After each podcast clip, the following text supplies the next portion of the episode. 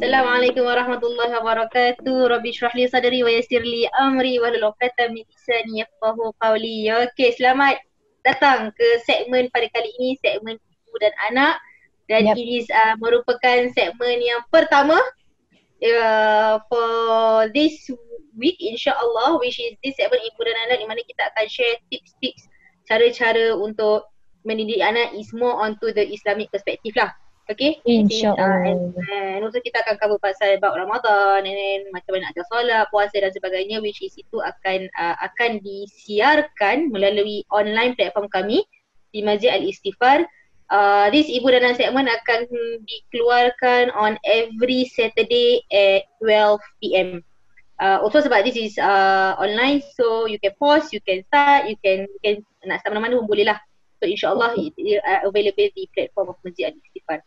Okay, insyaAllah uh, bersama saya uh, sebagai moderator uh, Ustazah Zahra daripada Community Engagement Department dan bersama saya rakan seperjuangan saya iaitu Ustazah Latifah Yusof dan Ustazah Aziza Abdul Jalil daripada Family Development Department. InsyaAllah. Assalamualaikum. Assalamualaikum semua. Okay. Okay Ustazah. So, um, uh, for this week insyaAllah uh, for, for the first episode akan dikeluarkan pada on the 18 which is on this Saturday insyaAllah pukul 12. Okay. So uh, what is the mungkin um, ibu-ibu ataupun bapa-bapa, it's more to ibu-ibu lah eh, selalunya. Uh, walaupun bapa pun mainkan peranan penting juga. So hmm. selalunya yang akan ada persoalan macam uh, macam nak didik, macam mana nak mendidik anak, macam mana nak ada the Islamic uh, perspek, uh, Islamic komponen dalam rumah tu. Sekarang which is kita know sekarang semua semua sekarang dah uh, under circuit breaker kan. Jadi semua hmm. dekat dalam rumah. Ada mungkin ada family yang yang mungkin ibu bapanya bekerja pada hari-hari biasa yang this is the opportunity they they want to make it to strengthen their bond to solat hmm. together.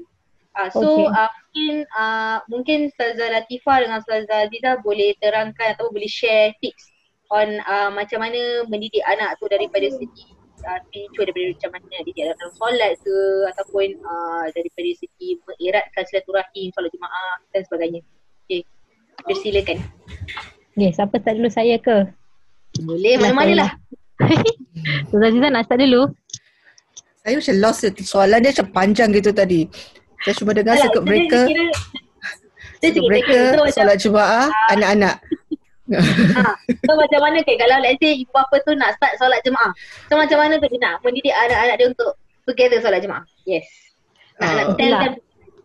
Okay. I think saya start dulu lah. Saya start dulu lah. Okay boleh boleh.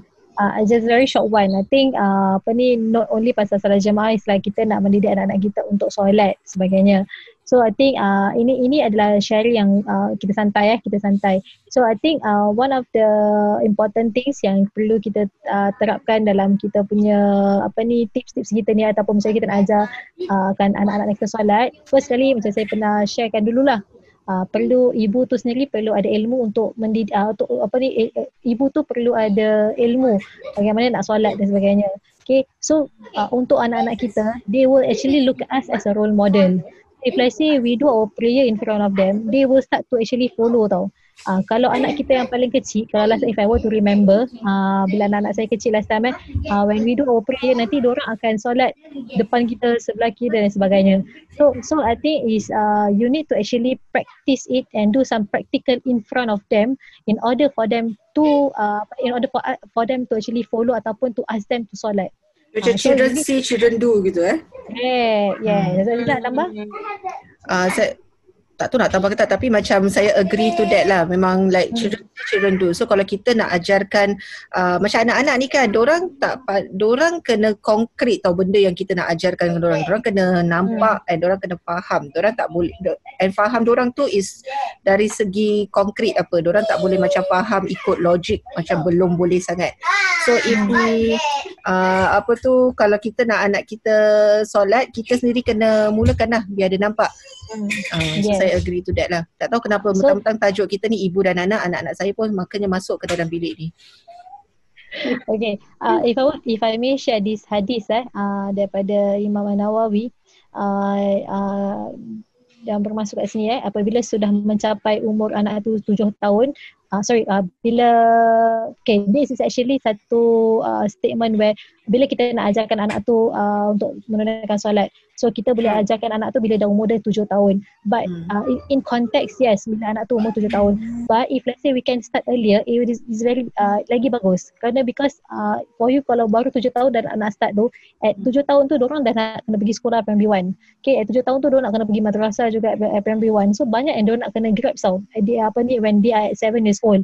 So if we start earlier it will be best. Because when they see uh, when we start early so bila orang dah umur tujuh tahun they just need to actually grab orang punya uh, in terms of hafalan bacaan dan sebagainya. So in terms of action we start earlier orang dah boleh ambil dan look at us as a role model. So orang ikut apa yang orang nampak tu orang akan follow. Uh, so jangan jangan tunggu sampai anak tu tujuh tahun baru kita ajarkan okay begini solatnya kita nak kena berdiri beginilah kita nak kena angkat takbiratul ihram beginilah kita nak rukuk dan sebagainya. Uh, so you need to start earlier for them to follow then you kena macam uh, give your focus dalam segi bacaan dan sebagainya bila anak tu dah umur tujuh tahun. Uh, okay? Oh, oh earlier. Alright. Saya, itu yang saya, saya boleh uh, ada kata-kata yang kata yang uh, uh, brain uh, anak-anak masa kecil tu dia macam sponge. So dia Hmm. absorb everything. So maknanya Hmm. kalau kita boleh startkan anak tu dengan solat seawal yang mungkin, uh, tak Hmm. tak perlulah mungkin mungkin ma- uh, masa ibu bapa nak solat berjemaah ataupun ibu nak solat just Hmm. boleh panggil dia like eh cik jom solat sama-sama walaupun anak tu tak ambil tak ambil wudu walaupun dia dalam keadaan macam memang tengah main-main yang tu bila, bila nampak dia nak ikut solat tak it's Hmm. okay kan ustazah Betul. as long as Boleh, boleh. ikut. Okay, at the same Ah. time dia macam gini tau. Uh, uh, apa ni bila kita lakukan solat jemaah uh, when Hmm. kita, bila kita solat jemaah dalam waktu maghrib is the best thing when uh, bila kita baca uh, bila imam tu baca dia akan mendengar. So daripada situ uh, diorang akan dapat tahu bacaan tu macam mana. Dia akan diorang akan hafal because okay as we know that uh, all of us eh, kita ada kita punya learning needs eh sometimes. So ada orang cara baca auditory, ada orang nak kena uh, apa ni uh, hands on dan sebagainya sebagainya. So when we do solat maghrib together as a jemaah, uh, it, it is best when kita ada ada apa ni uh, person jadi imam ataupun uh, the father's role there to Hmm. baca uh, to, to be the imam and anak-anak akan i- dengar akan akan ikut. So from Hmm. there tu yang orang start hafal. Uh, so uh, Yes, you make a betul. point lah. If like say like nowadays Alhamdulillah I think uh, sekarang ni semua tengah circuit breaker we can actually do the solat jemaah all the time. Okay. Uh, but if let's say we cannot make it happen. Uh, so make it as as in one day. Uh, at least mesti ada satu time tu kita make it slot as a solat jemaah untuk mendidik anak-anak juga. Because when kita solat jemaah anak-anak ikut.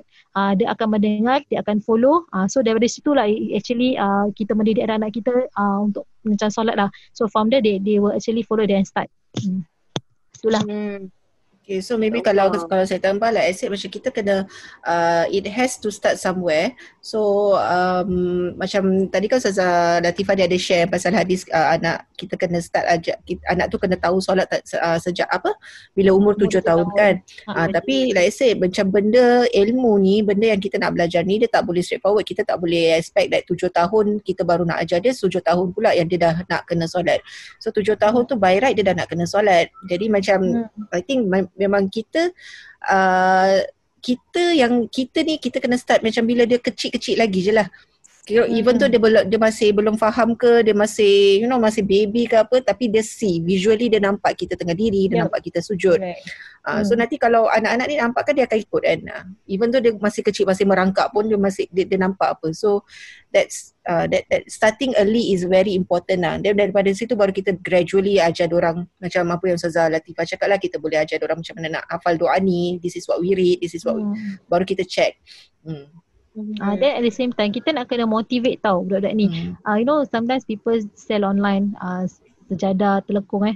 Uh, it's Hmm. actually Ah, ya. uh, points of motivation tau for them. Ada yang ada nama lagi eh, macam boleh customize nama. Actually to encourage them to do their solat lah. So I actually applaud for those yang misalnya uh, ada jual benda-benda ni untuk actually encourage our children. If let's say we don't have, uh, whatever that we have at home, uh, is actually uh, to macam make it as point of uh, motivation to our children. So when they did their solat, we- kita nak kena cakap lah, eh good job, wah bagus ni Alhamdulillah, you know uh, Allah select you when you do your solat dan sebagainya. So you need to put motivation at the same time, uh, you reward them of what they do. Hmm. Children kan, whatever that you do, they they need a reward.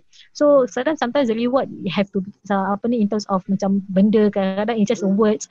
So tell tell them eh applause lah you able to do your solat today. Applause that you do you can do your zikir today and sebagainya. Hmm. So uh, need you need to give motivation and also uh, reward Ah, so hmm. bila orang buat macam itu, eh, orang feel macam, yeah, I'm happy. Even even my child, uh, my children pun, okay, orang kalau nak solat je macam apa ni, macam when they com- accomplish satu benda tu is some a sense of like macam, yeah, I able to do.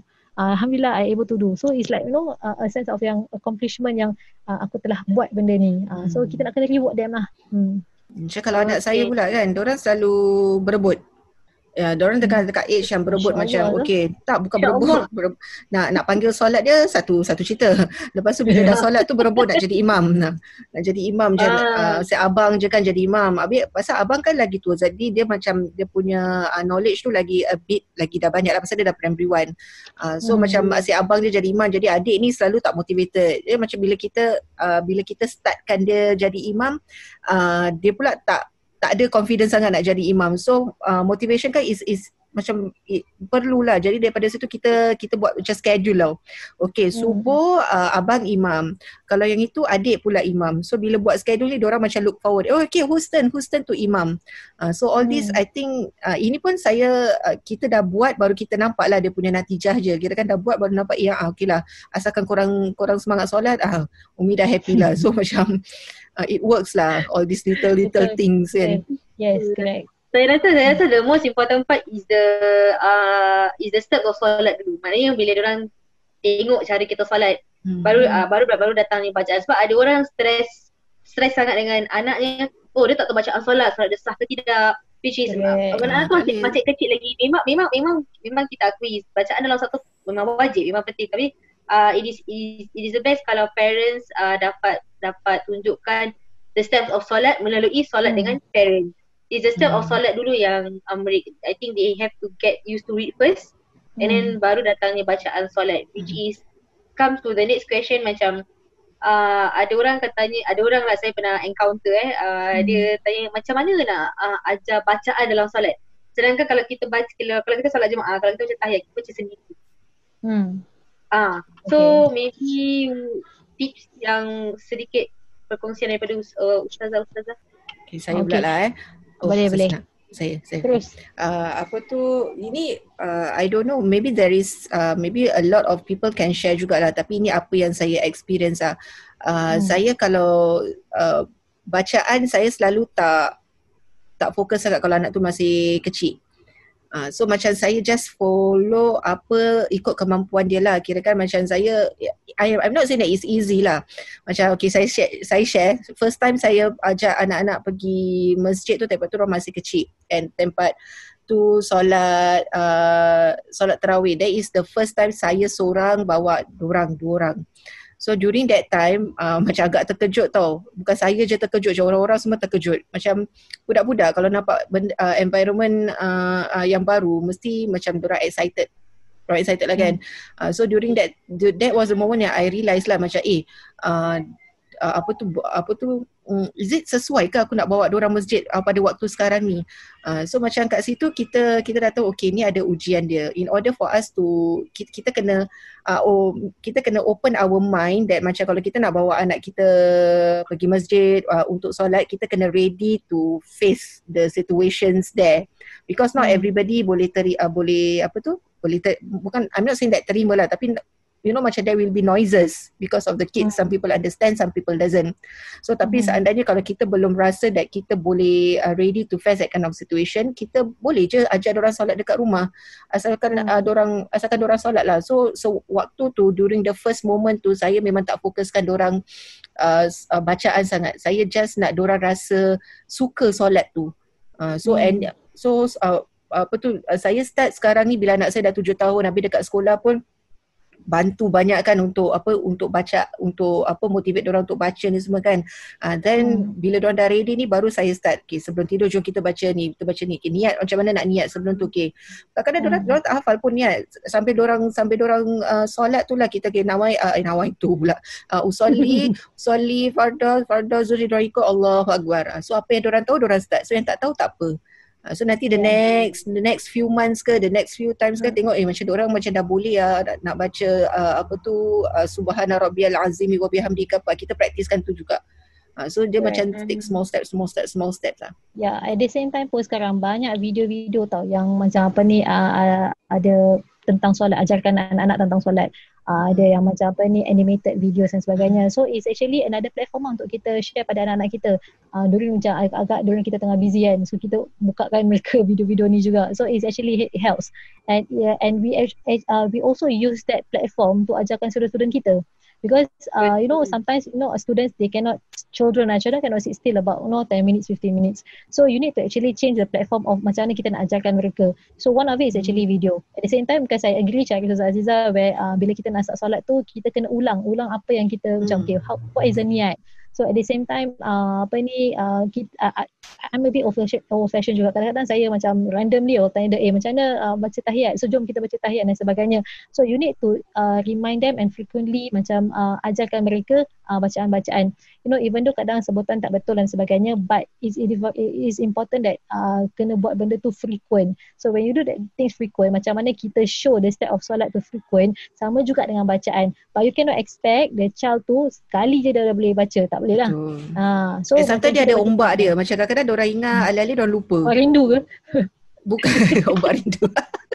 kan orang ingat betul dia orang lupa. Betul. So macam ah there, Correct. there will be such time kita tak boleh expect that anak kita ni perfect kan anak kita ni boleh Yeah. macam itu. So Ah. macam Kan Just dia- dia- consistently. ah so kita consistently macam jangan putus harapan lah. Kita just macam ada ada part pun anak saya ni kadang-kadang macam bila orang penat kan orang tak solat. For example like subuh lah kan. Subuh kadang orang Diorang tak nak bangun, diorang tak boleh solat. So macam the more kita paksa macam macam lagi susah lah kan. So sometimes I let, I let them them tak solat dulu tapi nanti I, I will talk to them. Cakap ah, siapa tak solat start dengan tu lah. Jeng jeng jeng jeng. Siapa tadi tak solat? Ah. So macam bila uh, tu uh, bila apa tu bila talk to them tu and then baru kita masukkan instill lah some story kata why do you solat? Kalau you solat kan Yeah. you dapat bangun pagi, you have more time, you can spend more you can spend more time in the morning, you know, like macam Hmm. instillkan certain values dekat situ ah. Yeah, I think the importance of telling stories also. You know, Hmm. uh, why bila bila orang dah makin besar, they love to hear stories. So we tell them when you do the solat, you get the pahala, you know, you get dapat ganjaran dan sebagainya, you get re- more rewards. So you, you need to, tu kita punya, dia tak boleh macam start dulu tau. Okay macam kita, okay semua solat. Straight okay Hmm. orang tu boleh solat dan sebagainya. They need some motivation, they need some stories. They they need to know why they need to solat. But even though they are at a young age, because I have I have son who always to ask me why, why, why. Bila tengah solat Hmm. kenapa why? So uh, at the same time kita kena instill lah kalau kita tengah solat ni pukul berapa, uh, okay, solat ni apa, solat sebagainya. So kita kena sharekan mereka macam that time Zuhur, okay sekarang ni solat Zuhur berapa rakaat. Again, Hmm. remind them. Okay, remind them ini solat Zuhur empat rakaat macam mana niatnya. Kena buat macam. Hmm. Uh, so kalau kita, uh, because Islam ni is actually about reminding also. If we don't Hmm. remind, people will not do. People don't know macam orang akan lupa. Uh, so kena frequent remind lah. Uh, yes. yang point uh, so the point yang saya boleh ambil dekat sini is uh, uh, ajarkan mereka tanamkan rasa cinta mereka terhadap solat dulu. Hmm. Betul. That, that is the most important thing. So kalau kita paksa-paksa pun dia akan rasa macam dia akan rasa benda tu sesuatu yang berat macam uh, tak nak ah solat saya kena paksa kena paksa dan dia tak ada Hmm. the start story of cerita uh, uh, kalau kita solat kita dapat ganjaran yang macam mana Hmm. uh, uh, Allah sayang macam mana. So I think the to, to instill uh, to instill solat in, in these children is through uh, rewards, is through Yes. story, kan? Uh, and also uh, apa ni? Uh, saya dah lupa tu benda ni saya nak cakap Allah saya lama lupa. Okay, so Saya nak share lagi satu boleh tak? ah, Boleh, okay, boleh. boleh boleh. I think uh, apa tu at the same time pun kita nak kena understand that uh, apa ni uh, kan kita ada konsep solat di mana-mana juga kan. Uh, Hmm. ni sebab Yeah. Sebelum COVID-19 sikit breaker lah eh, yang kita masih boleh keluar-keluar dan sebagainya. So uh, the, apa ni you need to actually ensure that uh, instill uh, yang apa ni suka solat dia not only at home tau. It's actually bila kat luar juga.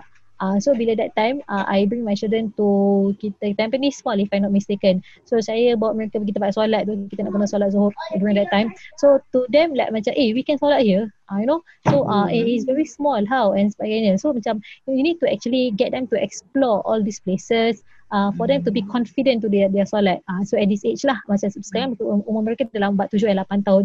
Uh, they eh sorry 8 dan 9 tahun. So they are more confident to solat. So we need to actually expose them uh, to all Hmm. these areas of apa Lagi ni, lagi budak-budak eh children eh orang tak ada rasa Hmm. macam malu macam eh orang Hmm. tengok aku solat lah apa tak ada tau. Betul, So betul. once like uh, like again lah dia start with kita lah kan kalau kita ada that confident kalau kita selalu tak Hmm. jaga waktu solat kita habis kita pun biasakan solat di mana-mana sahaja asalkan kita solat Hmm. So I think uh, budak-budak pun will get that kind of vibe ataupun that kind of uh, personality uh, of confidence, Hmm. of berani uh, daripada mengikuti cara cara kita lah. Hmm. Correct. Mungkin saya boleh share Okay, boleh boleh. boleh. Boleh. Okay, mungkin saya boleh sharekan also masa uh, masa saya ada uh, apa ni uh, an- uh, uh, anak-anak yang family saya jaga lah. Uh, okay, so uh, kira adik-adik angkat lah. So uh, masa tu kita bawa mereka ke zoo and dah masuk waktu solat. So memang kita memang, they, they were not exposed to solat di luar. So bila kita Hmm. family saya dengan ibu bapa saya cakap okay jom kita solat. So mereka masa terjun ah nak solat tapi tak ada masjid. Kita tak ada Hmm. masjid, tak ada surau, tak ada musola. So saya kata tak apa, Hmm. it's okay. We bring macam kita bawa sejadah, kita ada sejadah dan pergi toilet yang berdekatan untuk ambil wudhu. And that's why Hmm. kita actually dalam dalam kita actually pun dalam dalam kita berjalan-jalan dengan anak-anak ataupun pergi kat luar mana is actually kita pun uh, instilling uh, the peranan solat dalam kehidupan seharian mereka lah so that it actually stuck to them yang oh kena solat tu boleh di mana-mana sajalah. Hmm. Hmm. Because i- ini ni ini to make it macam stuck in their mind that is compulsory to do solat. So that's why uh, apa ni is not like macam apa ni uh, if let's say you keluar tak tak perlu solat tak boleh macam itu ah. Uh, nak kena Hmm. macam instill to them that you need to solat. Ah uh, tu dia. Ni kat belakang tu dah datang.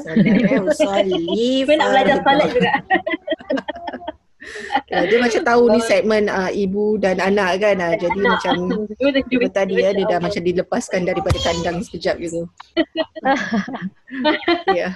Okay, where was, okay, where was, okay. Uh, uh, so uh, uh, okay so maknanya uh, what we can uh, apa yang kita boleh relate eh uh, solat ni sesuatu yang not only by theory it's something Hmm. yang uh, practical which is memerlukan uh, satu proses yang masa proses yang constant for them to Hmm. actually master the solat bukan nak kata Betul. kita um, bukan nak kata bila kita nak solat baru kita baru kita nak belajar sebab bila kita baru nak belajar tu bila umur dah makin uh, meningkat meningkat meningkat dia something yang ada ada orang uh, face difficulty untuk untuk hafalan untuk memorize so kalau kita dapat didik anak-anak ni uh, apa tu instill the love of solat daripada kecil and then Hmm. uh, mereka akan uh, lagi senang untuk mereka do uh, constant lah uh, apa Yeah. ni very Hmm. constant sampai mereka besar Uh, at the same time sama juga kalau kita nak ajarkan anak-anak kita semua zikir. Okay, uh, you know children grabs easily songs. Okay, dorang Yes. senang nak dapat lagu apa-apa kita nyanyikan Hmm. apa dorang senang. Okay, sebab tu bila kita kata kalau kita realise kita ajarkan mereka lagu nursery rhyme sebagainya. So, ah. Time-time yang macam gini lah juga kita kena masukkan, selitkan sikit tentang zikir.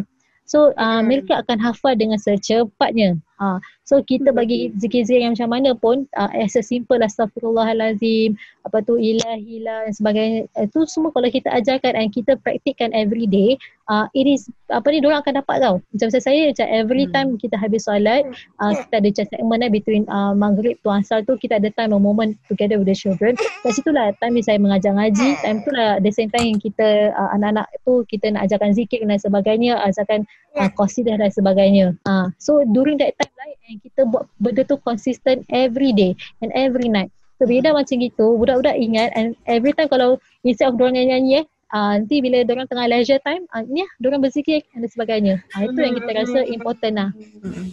Mungkin sekarang dengan ada platform Spotify ataupun YouTube kita boleh bukakan juga zikir-zikir for them to Oi, uh, every night. Betul. okay, every night kan. Lagi kita saya, uh, saya cakap saya zikir, sorry ya tadi anak anak saya kacau sikit, sorry. Uh, saya macam saya teringat uh, yang experience yang saya lalui lah dengan anak-anak saya kan. Dorang ni one thing dorang ada di sikap competition lah. Like I said tadi kan dorang suka lumba-lumba oh okay dia jadi imam. Eh time zikir pun dorang suka tau. Macam uh, dorang suka dengar zikir sedap-sedap kalau kita bukakan kat YouTube kan. Macam it can be as simple as lagu yang apa ya Rabbana tarafna. Uh, so even even uh, so kita dengan anak-anak pun kita slowly nanti kita akan ajarkan orang uh, doa-doa lepas solat ataupun zikir lepas Hmm. solat kan. So uh, itu pun dia will take time jugalah. So uh, what what we did yang kalau saya pula dengan dengan orang ni kalau seandainya kita solat uh, sama-sama dengan mereka kan so kita akan take take take, take turns for them to lead. Okay you nak baca doa apa? Uh, kadang-kadang terkeluarlah doa, okay doa, uh, okay, okay, okay today I want to read, I want to read. Sekali dia baca Allahumma barik lana fima razaqtana.